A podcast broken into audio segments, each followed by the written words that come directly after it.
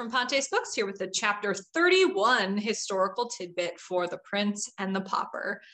Today's historical tidbit comes from uh, a part of the parade kind of that's happening in chapter 31 toward uh, the coronation. So there's a lot going on. There's a lot of people walking through the streets. There's a lot of different uniforms being described and displays being described and things like that. So our historical tidbit today is a part of all that hubbub.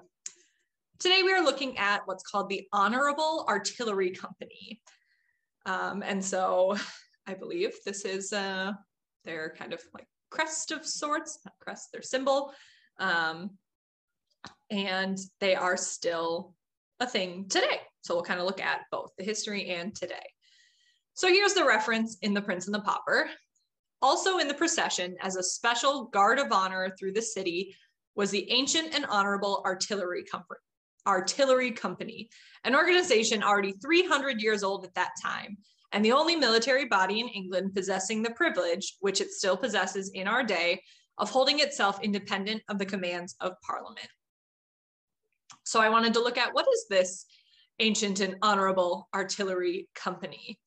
Um, so the Honorable Artillery Company specifically is kind of the name by which they're known, but interestingly enough, was not the name they were known by in the Prince and the Pauper times. And I don't know if that's a mistake by Mark Twain or if he just didn't have the technology or resources, obviously not technology, but the resources to know that.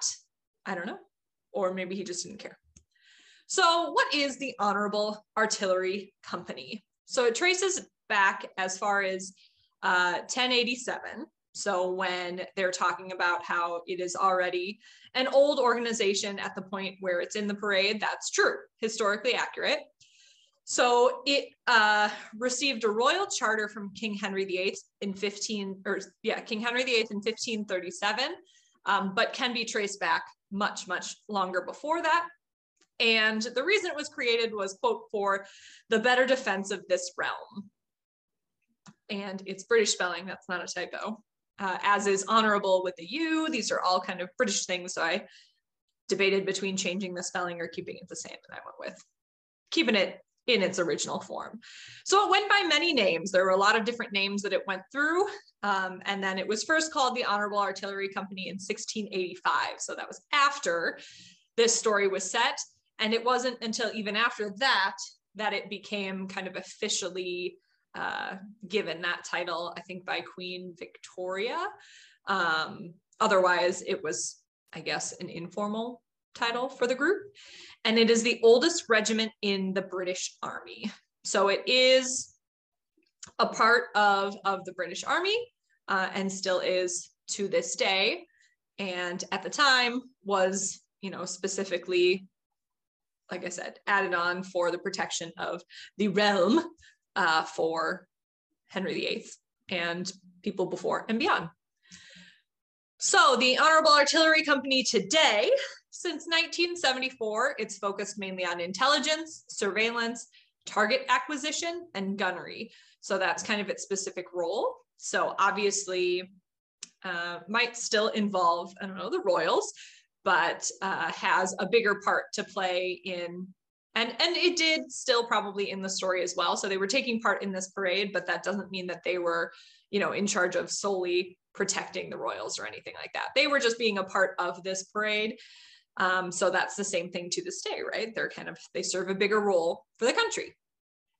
So they also work with local academies, uh, academies and oh boy is it islington or islington? Not sure. Could go either way and Hackney to work with young people uh, to kind of give them um, challenges and entertainment that help them to grow up to be better citizens.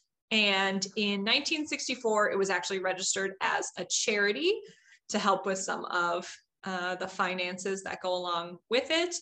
And the current Captain General is Queen Elizabeth II. So I don't have enough of an understanding of how, um, you know, different military branches and things like that work, especially in the UK. But I don't know if that's the part that it referred to is how they have they don't have to answer to Parliament basically or listen to the commands of Parliament because they are under the control of the Queen. I'm not sure if those that that's what that means. I tried to look up specifically uh, about them not being uh, under control of Parliament, and I didn't really find anything that talked about that specifically. And like I said, that might just be what this is, but I could just be misunderstanding. So I'm not entirely sure, but we'll take Mark Twain's word for it. And yeah, so that's the Honorable Artillery Company. Hopefully you learned something. Have a good rest of your day.